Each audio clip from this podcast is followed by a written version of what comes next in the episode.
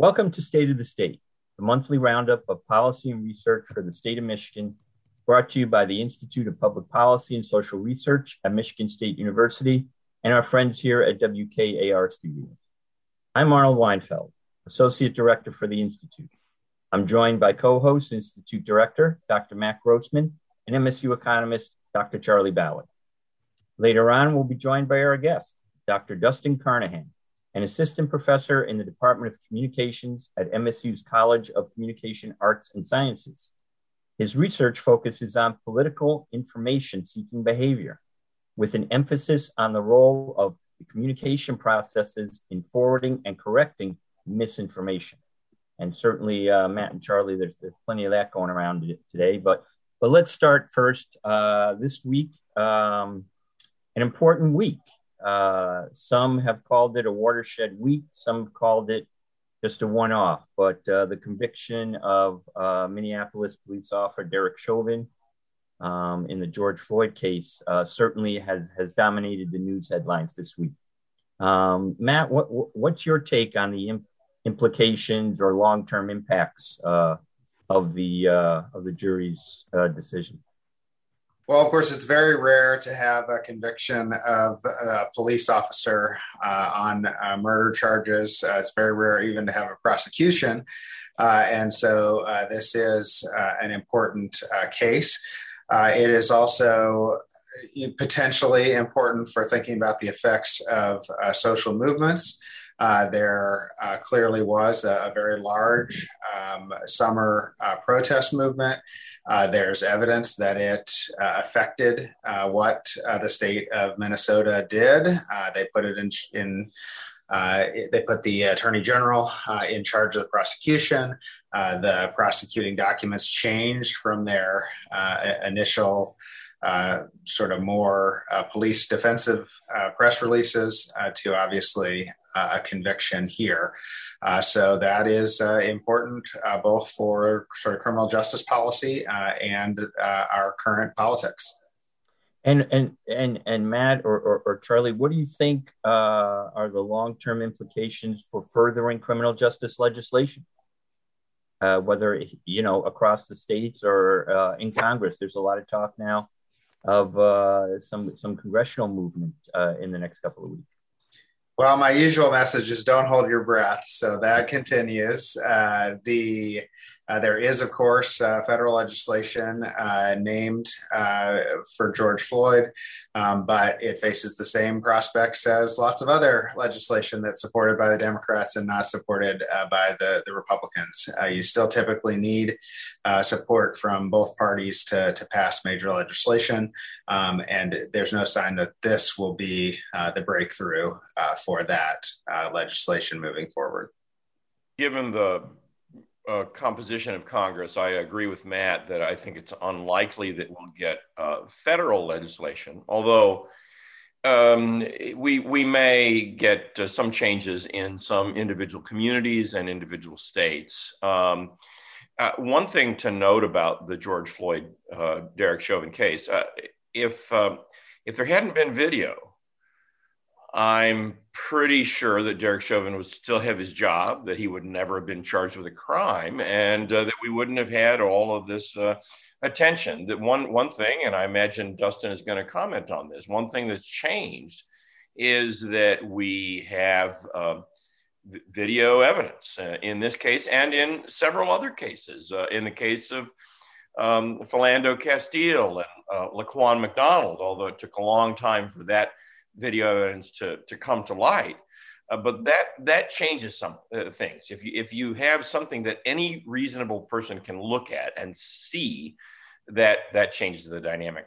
Well, one thing that I think is interesting is that you know, for for for better or worse, none of the most highly publicized cases, uh, Trayvon Martin, uh, George Floyd, Breonna Taylor, um, uh, Michael Brown, Eric Garner. None of those happened in Michigan.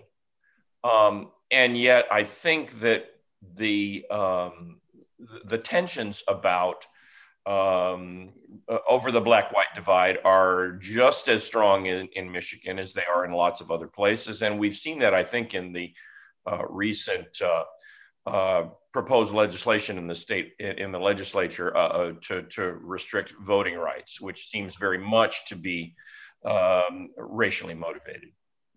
Charlie, you've done a lot of work on uh, the income inequality gap between black and white, uh, especially how the state of Michigan has really fallen off the map on this over the last few decades. Does an incident like this or a, a, a, a moment in time like this, does it have any impact on the economy? Do people take a breath and go, okay, let's get back to work now? You know, there, there's work to do. Do you see any kind of impact on, on the economy at all? Uh, possibly, uh, but I think these things move very slowly. I, I mean, in my my work, I have documented how African Americans more in, in Michigan than anywhere else. Uh, really, really improved their standard of living very, very substantially from about, about 1940 to 1980. Uh, part of that was moving from the South to places like Michigan.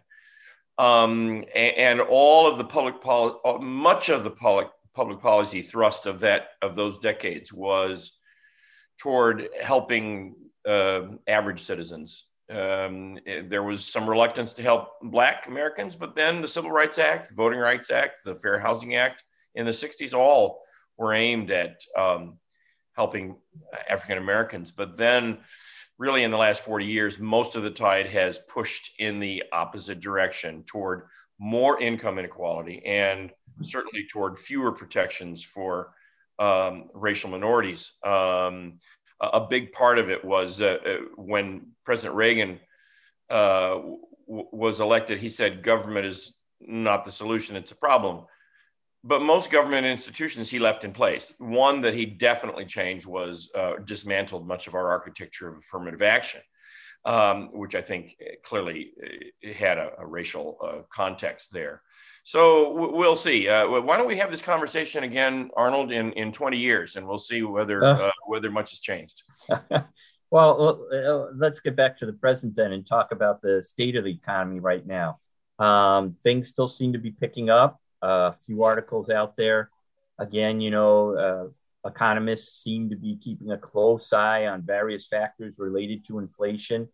some are saying that you know only a couple of them are being impacted, and that they're not quite sure if that's going to happen. Um, Michigan's economy, as compared to the nation's economy, where do we stand right now? We stand uh, in a similar place to most other states that we had devastating uh, losses of employment and economic activity about a year ago. And then since then, we've uh, climbed back much of the way, but not all the way to where we where we were uh, in February of, of 2020. So, um, you know, there, there remains uh, substantial unemployment, or, you know, you're only counted officially as unemployed if you're actually in the labor force. There's people who are unemployed, there are also those who are out of the labor force.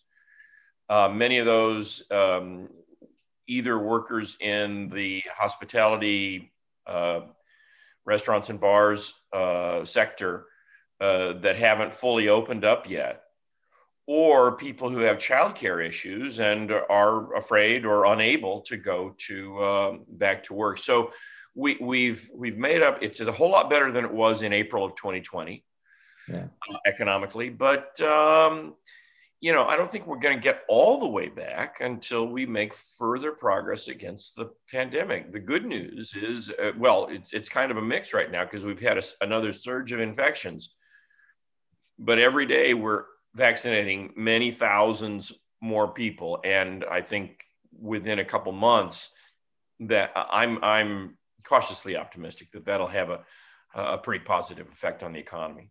And is it fair to say that much like the housing and banking crash of 08 and 09 or the auto bailout that things are better because of a federal infusion of money through the CARES Act, and now we're seeing through the American Rescue Plan.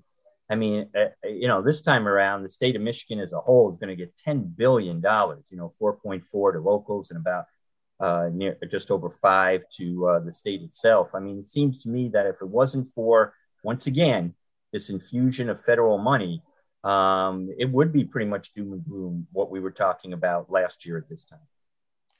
Sure, the uh, the the federal um, actions uh, ha- have uh, helped to, to, keep the economy afloat when it was um, uh, sick as a result of the uh, coronavirus. I think certainly let's not let's not um, um, put aside that uh, you know the evidence from the Great Recession of of uh, ten, a decade ago or a little bit more than a decade ago. The evidence is that those fiscal policy interventions did help to keep the the recession from being worse than it would otherwise have been.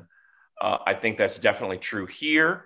Um, uh, you know, the we had the big infusion last spring, and then by last fall, it had kind of run its course and played itself out, and so now we have more. Uh, I, I still am one of the lone voices in the wilderness worrying about how much federal debt we have.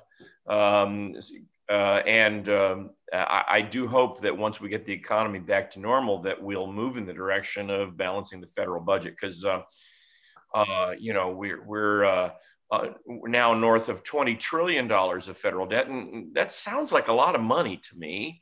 I don't know if it sounds like a lot to you, but uh, I, I, do wonder whether I, I, worry whether the world credit markets will always be a be eager to to soak up that large amount of debt. Matt, any thoughts on this yourself? I mean, the large infusion of cash that's come into both state and local and, and businesses.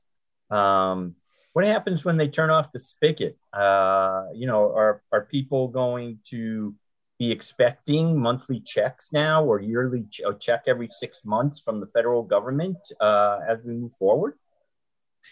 Well, what happened last time is that uh, we had a momentary uh, blip upward in state uh, budgets, uh, and then uh, a year or two afterwards, um, after the stimulus dollars ran out, uh, we started to, to see declines.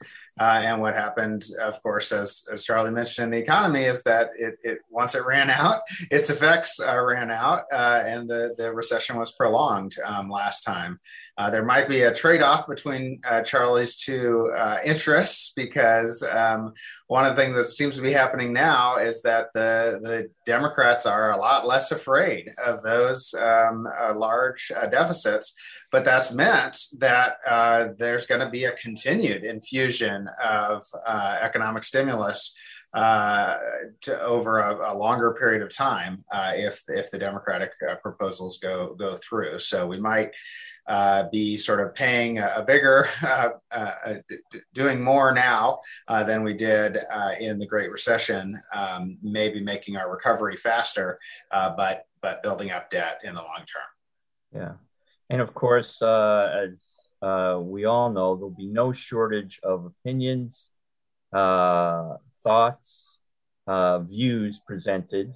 Um, Charlie, you noted, uh, you know, your hope on uh, the COVID vaccines that more and more people will get vaccinated, and that will finally be able to um, flatten this curve. there was a lengthy article this morning that I saw in the Detroit Free Press uh, about uh, Black Detroiters' hesitancy in in, in getting the uh, the shot. Um, lots of references to past injustices, including the Tuskegee experiment. Um, so you know it, the information that's available to people and how it's available to people is is, is very important, and, and and that seems like a good point to bring in uh, Dustin Carnahan. Uh, as I noted, Dustin is an assistant professor in the Department of Communications here at Michigan State University.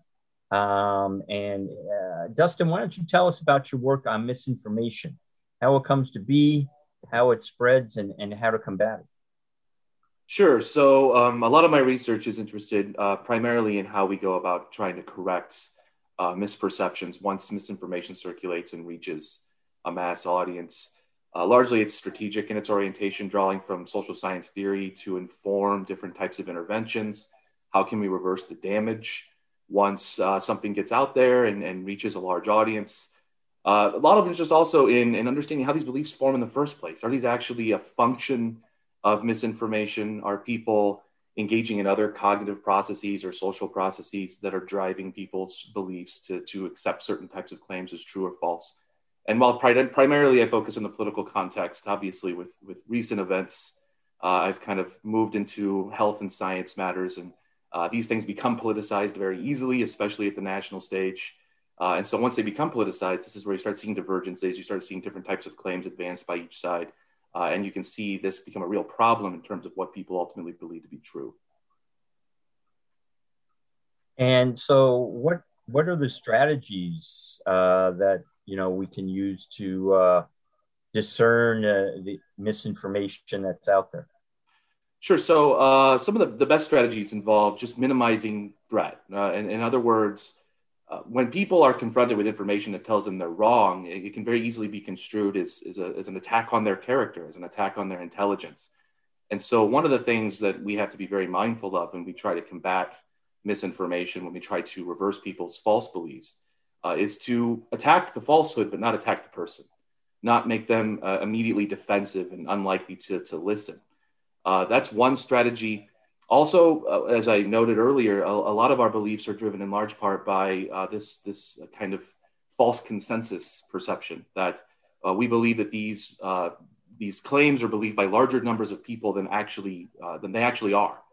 And so, when we can make people aware that not only is there a scientific consensus that that this is true, but but also you've exaggerated to some degree the extent to which other people uh, harbor this belief that's kind of a more indirect way that they can then kind of reconsider on their own and, and recognize that perhaps there is uh, there, there isn't this kind of pull right? That identity identity plays a really strong role here uh, that we oftentimes believe things because our group believes them. And when we realize that there isn't some sort of uh, homogenous uh, kind of belief within the group uh, that that can make us more open-minded more willing to kind of rethink and, and, and, and examine our own beliefs.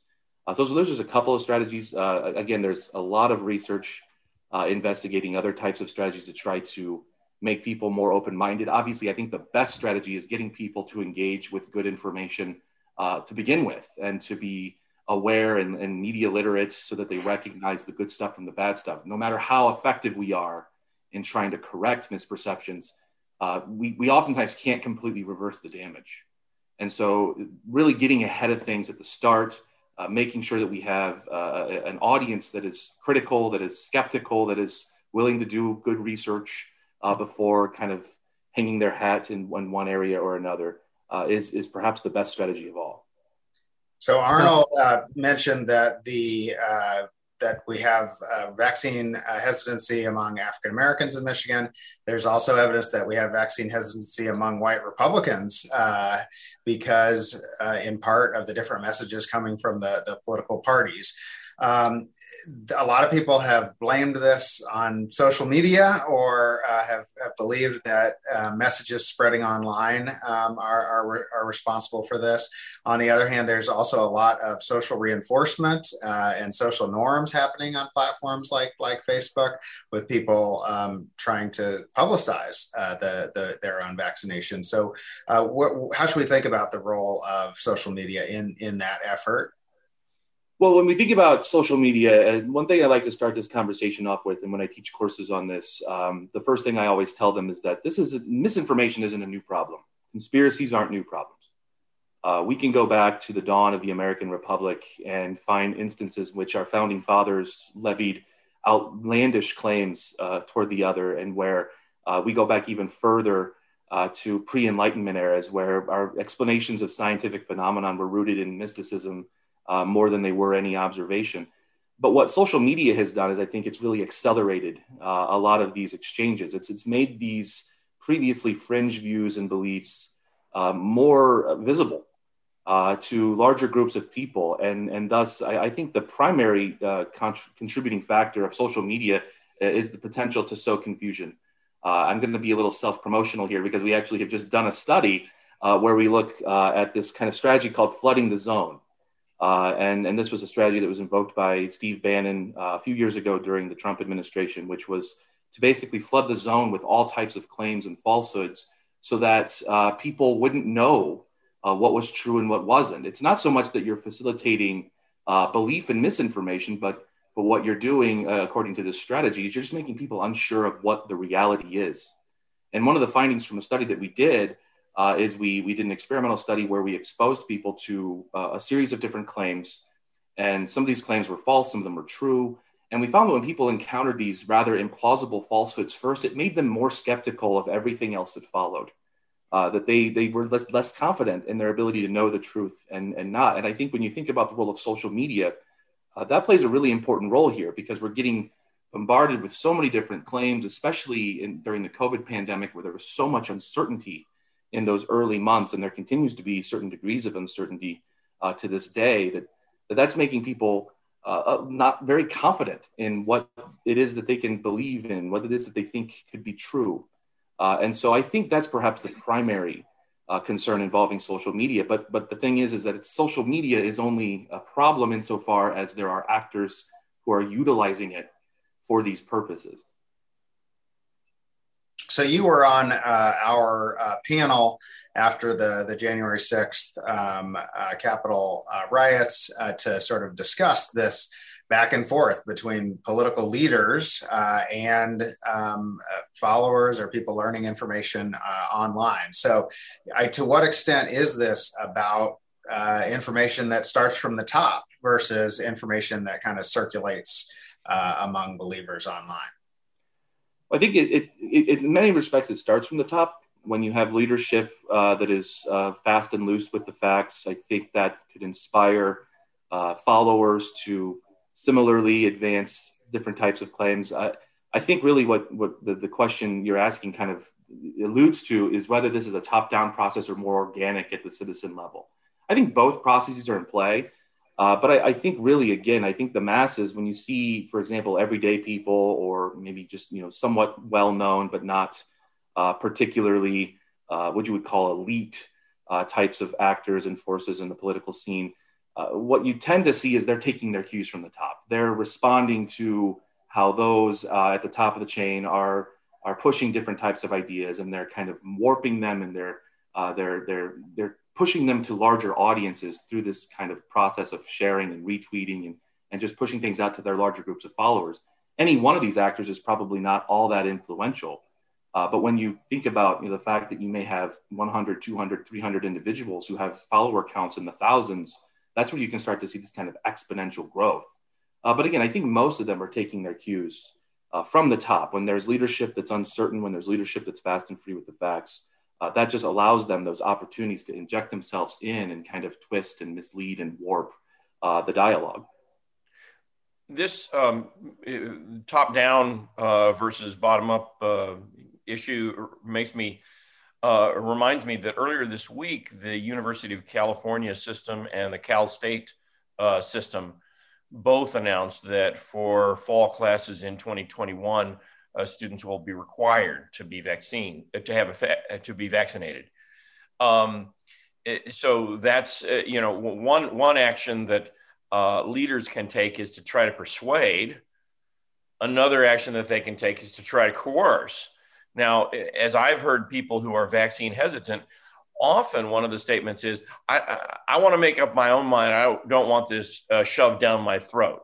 So, uh, how do you think that, uh, uh um, Dr. Carnahan, how do you think that uh, mandates um, will uh, will they advance the course of the, the vaccine or will they cause a bigger backlash?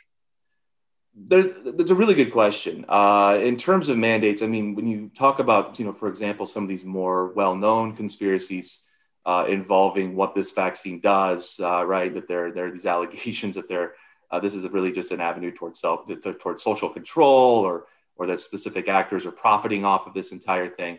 When you see mandates like this, I think that the concern is, at least from my perspective, is that this could reinforce in the minds of some of these more conspiratorial minded people who then have a platform that they could push these ideas to larger groups uh, of citizens that it, that it, reinforces that well if they can't tell us what's good about it then they're just going to make us do it uh, that that can kind of lead to perhaps some sort of reactance uh, some sort of backlash response where it could strengthen or lead some of these individuals who believe these things about the vaccine to dig in and say what's going on california is an interesting case study because prior to the covid vaccine uh, Governor Jerry Brown signed into law a few years ago uh, much more stringent requirements involving childhood vaccines. Uh, back, I, believe it was in 2015, in response to growing rates of, of you know, measles and, and low vaccination rates with regards to MMR, basically making it much harder to get an exemption. Uh, and so it's not terribly surprising to see that type of, of, approach adopted in, in California. But I do think there are concerns that when you are, in a sense, telling people they have to do something, uh, that they may, uh, you know, feel some sort of pressure, some sort of, you know, kind of reactance effect where they uh, they push back, they are unhappy with being forced to do something that perhaps they wouldn't do on their own volition. Uh, and I do, I do wonder if that could maybe feed perhaps some of this hesitancy, could make people who are already skeptical even more so uh, as a consequence. My recollection from when I was a child is that there was not much of an anti vaccine pushback against the polio vaccine. Uh, it may be that I misremember that because I was I was little at the time, but um, uh, my sense is that uh, it was broadly viewed as as a miraculous uh, advance, and parents wouldn't have to worry about their children possibly becoming crippled. Uh, is is it different now, or, or, has there always been a vaccine hesitancy? I'm, I historically, I'm sure there has been uh, some degree of hesitancy in the population. I think anytime you have some sort of new medical treatment, there are always questions. There are always those uh, when you when you think, for example, of things like diffusion theory. There are always those who are going to need to see more evidence and acquire more information before they choose themselves to adopt uh, whatever intervention or whatever you know, medical breakthrough has been created. But I, I, think really when you talk about this hesitancy, it has its roots uh, really just in the past two decades. Uh, the, the perhaps most high profile example of this was Andrew Wakefield's now uh, retracted study uh, that, that pushed this idea of this link between the MMR vaccine and autism. And then you started having some pretty high, high profile individuals sharing anecdotal evidence uh, involving how their children uh, responded in some way to the MMR vaccine in a negative way. And I think really when you, match that up with, again, the technological developments of the past two decades, where uh, perhaps those stories would be shared locally, but now can reach a national audience uh, if the individuals who have you know, the, the platform to do so push these types of ideas, that that's where you can start to see this idea spread further and faster. And so I would agree. I think in the past two decades, uh, this seems to have gotten worse uh, largely as a consequence of some bad science and then some some high profile figures kind of fighting this fight. But how much is this about the the information? Um, you know, it, it, you've you've said that this is also partly just about social identity, about emotional responses. Uh, there apparently is even survey data where people will um, endorse um, mutually exclusive uh, uh, conspiracy theories. Um, both Osama bin Laden was dead before we got there, and he's still alive. Uh, so it seems like there might just be some parts of the population that that want to kind of mistrust, um, regardless of, of sort of what the information environment looks like and that's again that's a really great point. It's a methodological question that i think the misinformation literature is is still grappling with to some extent. There's good reason to believe that uh, misinformation alone is insufficient necessarily to foster misperceptions that some of these uh, thoughts and beliefs uh, form as a consequence of uh, either some kind of underlying personality dimension. Uh, we talked about you know conspiracist ideation as one people's proclivity to kind of try to identify patterns and and and relationships where perhaps none exist uh, because we don't like to be uncertain. We don't like we don't like that feeling of not knowing. And so sometimes we'll just try to create these explanations but that's an internal process. Uh, and again sometimes our beliefs are informed not necessarily by information but by uh, what is accepted by our group. What is the dominant norm uh, in terms of how the individuals that we identify with uh, believe? And, and so we'll follow that we'll follow along and so I, I, do think this is a question that, that, requires a great deal of attention, especially in light of recent work uh, by many of my colleagues in this literature that suggests that exposure to misinformation really isn't all that consequential uh, for many of our beliefs, that perhaps these are born more from intuitive processes, uh, internal processes, social processes beyond the information that we see. Uh, and so I, I think there's more to be said in this in this discussion. Well, Dustin, I want to thank you very much. Certainly, as you noted, uh, given the uh, last couple of decades uh, and the impact of social media. Uh, the future uh, is is somewhat uncertain, and we'll be definitely interested in your work moving forward. So, greatly appreciate the work that you're doing, and we'll continue to have your thoughts with us over the course of time. Charlie and Matt, always a pleasure to be with you. Any last thoughts, or you know, dystopian or otherwise? You got any dystopian thoughts, Matt? I, I am not. Charlie and I are jolly and excited about the future. I don't know what you, uh, but va- vaccines are now widely available in Michigan. You can make your appointment for tomorrow, so do that. Yeah, yesterday there were no. Uh, it was walk up at the pavilion, I believe. You could you could go right in. So yeah, Charlie. Right. Yeah, I mean, I for me the most the most uh, positive thing is that despite the resistance, which is very real, we're continuing to get shots in arms in large numbers every day, and uh, I have am now my wife and I are completely vaccinated, and and uh, that has uh, that has lifted a, a, burden from our shoulders. We, we feel better about about daily activities than we did a few months ago, and so I I think we're uh, it, it, may be two steps forward and one step back, but I think we're heading in the right direction.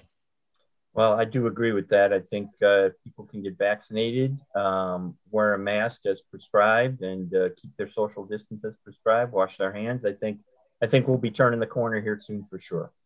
Uh, well, that's about all the time we have on this edition of State of the State. My thanks again to Russ White and the staff here at WKAR for their support of this program. Join us again next month on State of the State.